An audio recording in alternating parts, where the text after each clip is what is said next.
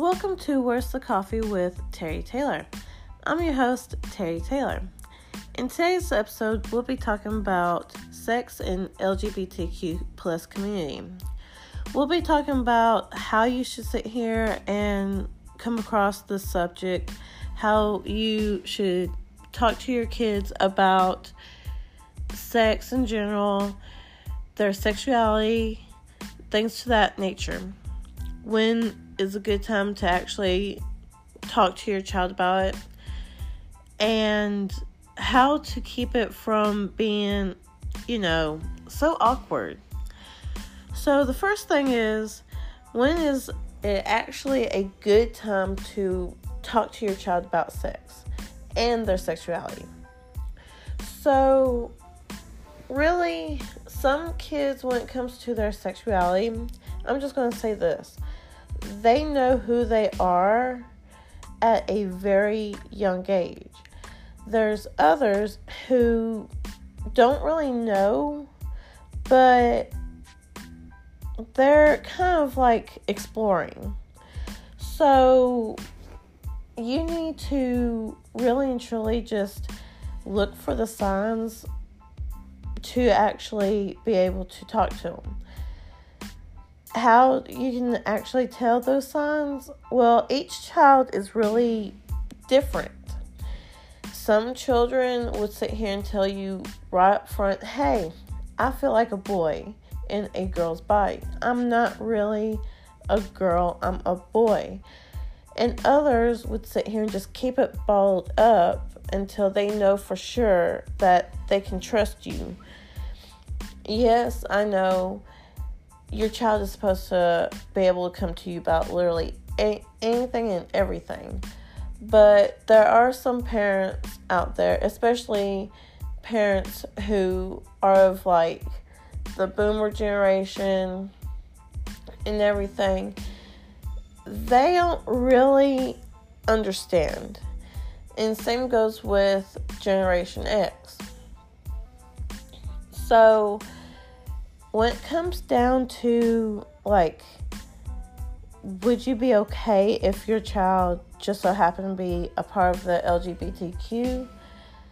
That's really up to you. But in all honesty, your child's happiness is really the best thing. When is it time to actually talk about sex? I honestly think it's a good time to start talking about like the reproductive organs um, and sex. Honestly, really and truly, reproductive organs at an early age. Um, but you can sit here and do it in a way, honestly, to where it's like not like weird or anything. Um, but not too early, because five, five, six years old, yes, I'm going to say it's too early to be talking about reproductive organs, but you can, like, if you're a girl, like if you're a woman and you have a little girl and they see that you're bleeding, talk about periods, okay? Talk to them about periods, especially if they come up to you and start asking. Um, as far as sex in general, wait until they're older, much older. Don't be talking to your four, five, six-year-old child about the birds and the bees. Wait until they are literally about, I'm going to say, thirteen, fourteen, fifteen-ish, around that age, because that's when generally most kids would start having sex, is around that, that time. Yes, I understand that you, you know, most people wouldn't think a thirteen-year-old would sit here and have sex, but I can guarantee you that there are, there are thirteen-year-old kids that are having, you know, sex. Um, now going to things like rape, um, you can actually talk to your kids, especially using like terms such as no-no space. Um, say things like, "This is my no-no space. You, you aren't, you know, you don't belong here," or something like that. Um, and make sure that they understand that they do have a bubble, and some people aren't, you know, allowed in that bubble. Actually, pretty much everybody is not allowed in that bubble, um, to be honest with you, until they are ready, okay?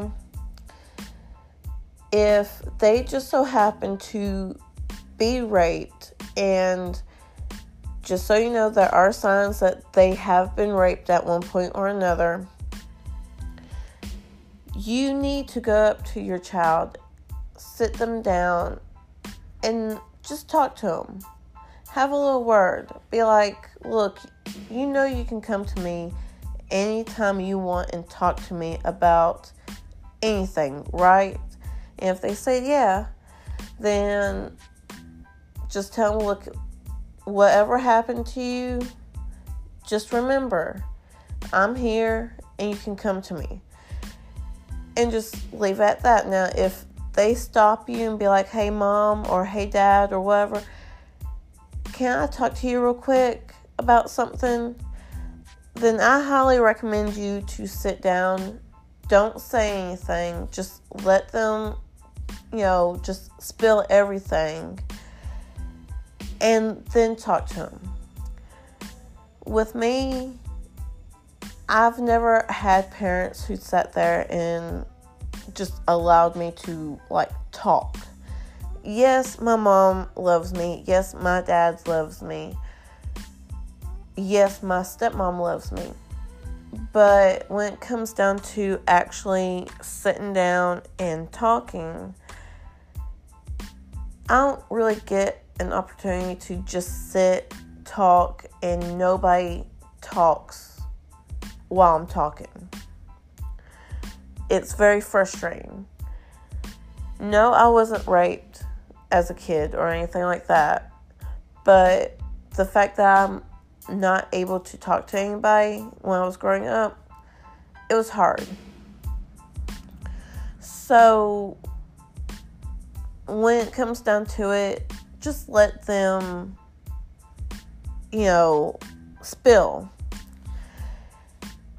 Another thing is, when it comes to going back to the L G B T Q plus community, when it comes down to it, w- if you just so happen to, like, be confronted by your child when it comes to, like, their sexuality, love them. Just love them. That's all you can do, especially in a time like this where, you know, the L- LGBTQ plus community is being threatened on a regular basis. There's not really a whole lot of people that are on their side. Just love your child, no matter what. When it comes to, like, like I said before, when it comes to confront, confronting them about what they want to, you know, talk to you about when it comes to their sexuality, listen. Let them know that they have somebody on their side no matter what, and let them know that you're there to listen. Love them no matter what. That's all you can do. So until next time, be loving, caring, and just listen.